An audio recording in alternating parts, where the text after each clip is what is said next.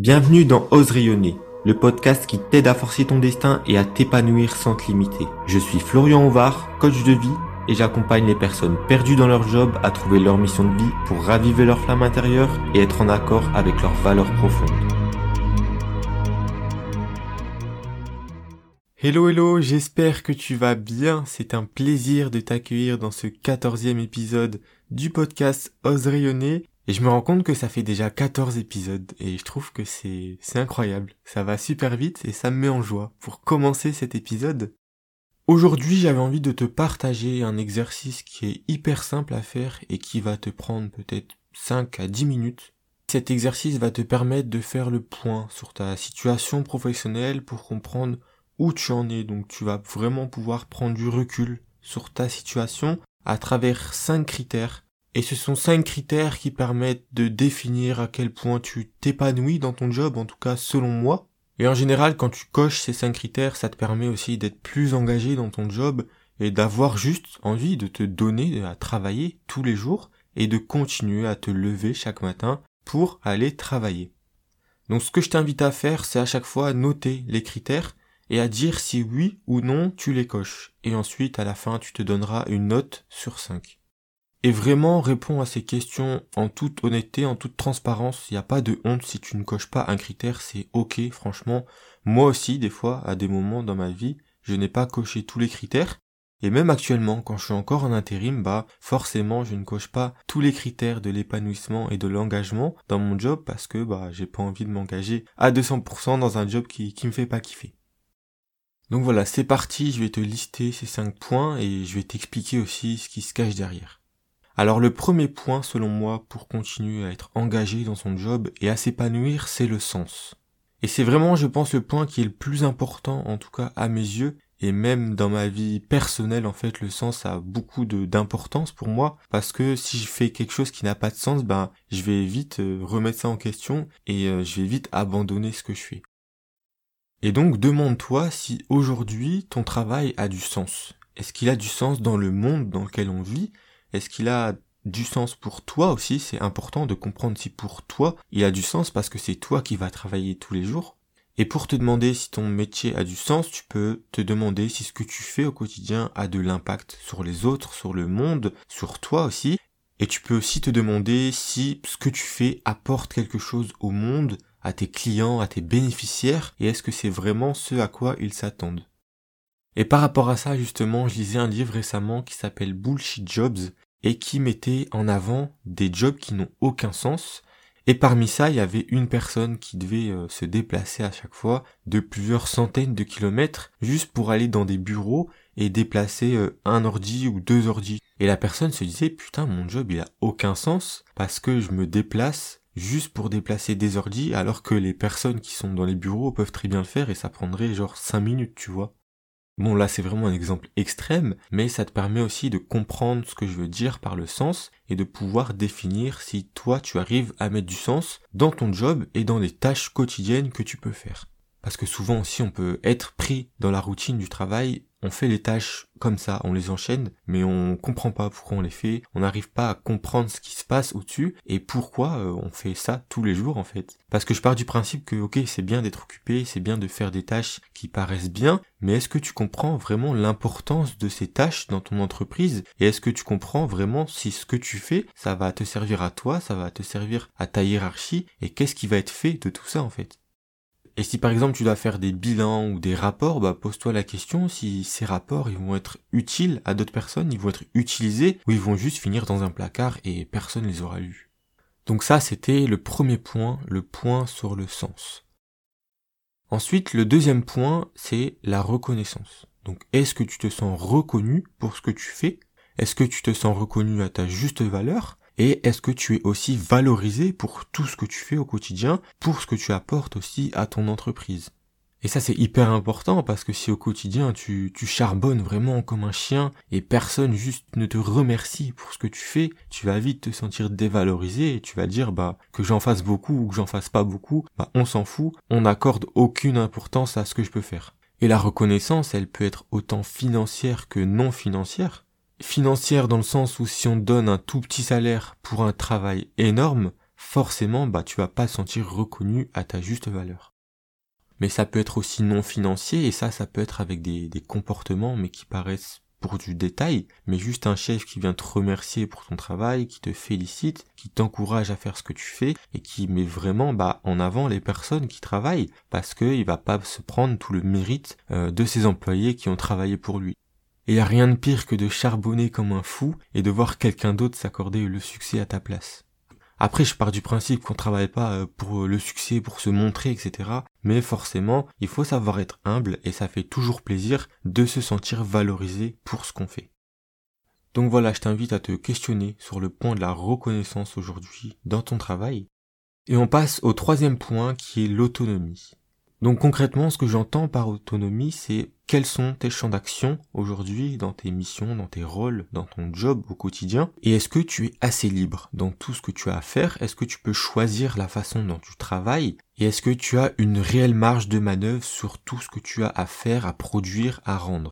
Et ça aussi, ça peut être un point qu'on sous-estime, mais je sais qu'à un moment, moi, je travaillais dans une association, et mon chef m'a clairement dit, bah écoute, je te laisse, je te fais confiance, ta carte blanche sur ce que tu veux faire déjà, sur les actions que tu veux mettre en place, et aussi sur la manière dont tu veux le faire et la manière dont tu veux occuper ton temps. moi j'ai tendance aussi à être très opprimé par les chefs, je me dis putain, ils vont contrôler tout ce que je fais, etc. Et quand il m'a dit ça, ça a vraiment été une libération, et je me suis dit ouf, je peux lâcher un peu de l'est, on va pas contrôler tout le temps tout ce que je fais, et je vais pouvoir faire ce que je fais de la façon dont je le fais, et c'est comme ça que je suis le meilleur en fait, c'est quand je fais ce que je fais bah à ma façon.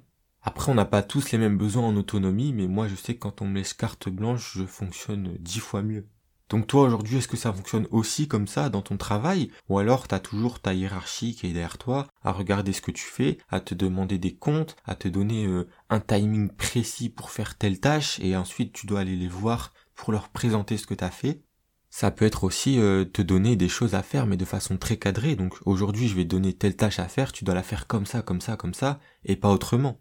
Comme si t'étais à l'école et tu devais prendre ton cours, écrire les titres en rouge, les sous-titres en vert, le texte en bleu, et ben là c'est pareil, si on te donne des tâches à faire et qu'on te donne pas l'occasion de le faire à ta façon, et ben là aussi tu vas manquer d'autonomie dans ton travail au quotidien. Et comme je te l'ai dit, quand tu as cette autonomie, tu te sens vraiment libre, comme un oiseau en fait qui va où il veut. Certes, tu es au travail, certes c'est cadré, tu vas pas faire n'importe quoi, mais on te laisse vraiment ton champ d'action libre et tu peux faire ce que tu veux de la façon dont tu le souhaites surtout. Ensuite, pour le quatrième point, on va parler de l'équipe. Parce que oui, l'équipe c'est important, ça représente vraiment les personnes avec qui tu travailles au quotidien et il faut pouvoir mettre des mots sur les relations que tu entretiens avec cette équipe. Donc concrètement, comment ça se passe au travail avec ton équipe? Est-ce que vous arrivez à vous déléguer des choses? Est-ce que vous arrivez à vous aider? Et aussi tout simplement, est-ce que les relations se passent bien? Ça c'est pour moi la base quand tu es au travail, c'est de bien s'entendre avec ses collègues. Et moi personnellement, je sais que quand je travaille en équipe, les relations c'est hyper important. Et si je me sens pas bien avec mes collègues, ça va pas le faire. Ça va me plomber le moral et j'aurai juste envie de partir. Et au-delà de tes collègues, ça peut être aussi euh, tes patrons, tes partenaires, tes associés, les personnes avec qui tu travailles de façon générale qui sont pas forcément seulement dans ton entreprise à toi, mais les personnes que tu vas vraiment côtoyer tous les jours au quotidien dans ton job. Après, il y a un point de vigilance parce que je t'ai dit que moi j'aimais bien quand ça se passait bien avec mes collègues et euh, si ça se passait pas bien, je pouvais partir. Mais attention, je ne suis pas là pour me faire euh, des amis. Je suis là aussi pour travailler, bien évidemment. Mais c'est toujours un plus quand ça se passe bien et ça te donne envie de continuer à travailler parce que l'ambiance elle est bien, elle est sereine et il y a vraiment de la bienveillance. Et quand j'entends des personnes qui se font harceler au travail, moi j'ai de la chance, ça ne m'est jamais arrivé, mais j'imagine pas la catastrophe que ça doit être mentalement de vivre du harcèlement tous les jours au travail. Pourtant, des fois, j'ai l'impression que c'est banalisé, mais c'est juste un comportement qui doit être horrible à subir et qui doit être dénoncé parce que c'est juste pas humain d'harceler ses collègues, les personnes que tu côtoies tous les jours et avec qui tu travailles. Et ça, ça peut être un réel point qui te fait craquer dans ton job, c'est l'équipe. Si l'équipe, ça ne va pas bien, bah forcément, toi aussi, ça va avoir des impacts sur ton moral. Et je vois beaucoup de monde avec qui ça se passe pas bien au travail avec leur équipe, et ils se plaignent tout le temps, et ça prend vraiment une ampleur incroyable. Et c'est là qu'on se rend compte que bah, on peut être démoralisé dans son job juste entre guillemets avec ce point-là, avec l'équipe et avec un fonctionnement qui, qui est catastrophique. Et enfin, le cinquième et dernier point pour ma part, c'est l'apprentissage. Donc concrètement, est-ce que aujourd'hui, dans ton travail, tu apprends des choses, tu apprends des choses concrètes, oui ou non? Parce que selon moi, quand tu apprends des choses, bah ça te donne envie d'aller découvrir, ça te donne aussi envie d'aller explorer ton travail, parce que imagine-toi, ça fait dix ans que tu fais le même travail, tu n'apprends plus rien, et tout ce que tu fais, tu le fais de façon automatique, tu vas forcément avoir cette sensation de routine en fait, et tu vas euh, être comme un robot qui fait les choses euh, bah, de façon très fluide, certes, mais il n'y a aucun vrai questionnement par derrière, et tout se fait naturellement et limite sans émotion, j'ai envie de dire. Alors que ton travail, tu peux y être 5, 7 à 8 heures par jour, voire plus peut-être pour certaines personnes. Et donc forcément, bah, ça va être aussi un moment où tu vas évoluer parce que tu vas acquérir des compétences, des savoirs, tu vas découvrir de nouvelles choses. Et il ne faut pas apprendre que chez soi, que dans sa vie personnelle. Et je pense qu'il faut savoir utiliser son travail pour évoluer aussi dans la vie euh, en général. Parce que souvent on a l'impression que quand t'as fini les cours, tu rentres dans le monde du travail, et dans le monde du travail, ça y est, tout est acquis, tu ne dois plus rien apprendre, tu te lèves chaque matin, tu vas au travail, le soir tu rentres chez toi, et basta. Ta journée, elle est terminée, mais non, moi je suis pas dans cette démarche-là, et moi j'estime vraiment que quand t'es au travail, c'est limite comme si t'étais encore à l'école, tu vois. Il y a toujours des choses à apprendre, il y a toujours des choses à acquérir, et il y a tellement de choses à explorer qu'il faut pas s'arrêter là. Donc vraiment questionne-toi sur ce point de l'apprentissage et même s'il faut, fais une liste de ce que tu as appris dernièrement. Ça pourra peut-être mettre en lumière ce point et définir si oui ou non tu apprends des choses au travail. Donc voilà, on a balayé les cinq points, je te les répète rapidement. Il y a le sens, la reconnaissance, l'autonomie, l'équipe et l'apprentissage. Donc ce que tu vas pouvoir faire dès à présent, c'est prendre une feuille, un stylo et noter à chaque fois ces critères, si oui ou non tu les coches, et à la fin, ça te fera une note sur 5. Donc dans ton travail, combien de critères est-ce que tu regroupes? Franchement, si c'est 0, mais 0, il n'y a aucun souci là-dessus. Mais ce qui va être le plus important, selon moi, c'est de définir est-ce que ta note te convient? Que ta note soit de 1 ou de 4, concrètement, est-ce que ta note te convient? Et surtout savoir aussi si les critères qui te manquent sont les plus importants pour toi ou non. Parce que ok, si t'as 3 sur 5, tu peux dire ça va en soi, mais ça veut dire qu'il te manque deux critères, et si ces deux critères manquants sont les plus importants à tes yeux, forcément ça va être compliqué. Et donc là, ça t'appartient à toi et à toi seul de juger si cette situation te convient ou non. Je te donne un exemple, des fois moi je travaille en intérim, selon les missions je ne coche pas tous les critères, c'est même très rare que je sois à 5 sur 5, voire c'est peut-être même jamais arrivé, mais je sais qu'à ce moment-là, quand je vais travailler, je vais juste travailler pour l'aspect financier. Donc si je coche pas les 5 critères, franchement je m'en fous. Mais ça encore une fois c'est ma propre décision. À ce moment-là quand je travaille, je fais l'impasse sur tout, je m'en fous, je vais juste travailler pour travailler et après je rentre chez moi. Mais ça pour moi c'est dans une vision court terme.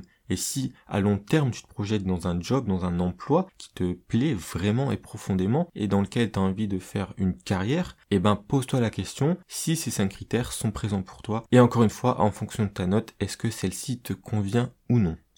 Et si tu ne coches pas assez de cases, bah, demande-toi déjà premièrement comment au sein de mon entreprise je peux faire en sorte de faire évoluer tout ça et de pouvoir regrouper les cinq critères. Parce que des fois, tu peux améliorer les choses au sein même de ton entreprise juste en communiquant. Si par exemple tu ne te sens pas assez autonome, bah ça peut être aussi de prendre un temps avec ton chef ou même ton équipe, de faire une réunion, de se dire aujourd'hui comment on peut changer les processus pour que nous, employés, on puisse se sentir plus libre et autonome dans nos missions. Et ça c'est un exemple parmi tant d'autres, mais tu as aussi ce pouvoir d'impacter ton entreprise depuis l'intérieur.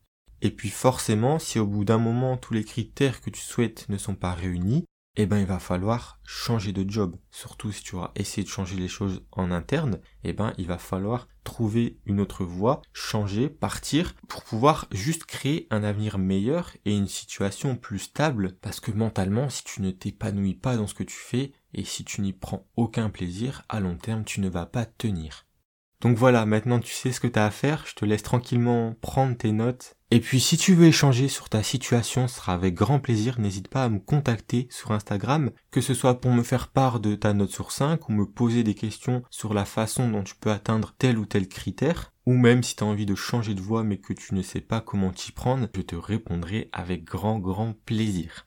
C'est sur ces mots qu'on va se quitter, je te souhaite une très belle journée ou une très belle soirée et on se retrouve très bientôt. Ciao ciao Avant de te quitter, j'espère que ce podcast t'a plu. Si c'est le cas, n'hésite pas à le noter sur 5 étoiles, ça m'aiderait énormément. Et puis si tu as des questions ou des propositions, tu peux toujours me contacter sur Instagram.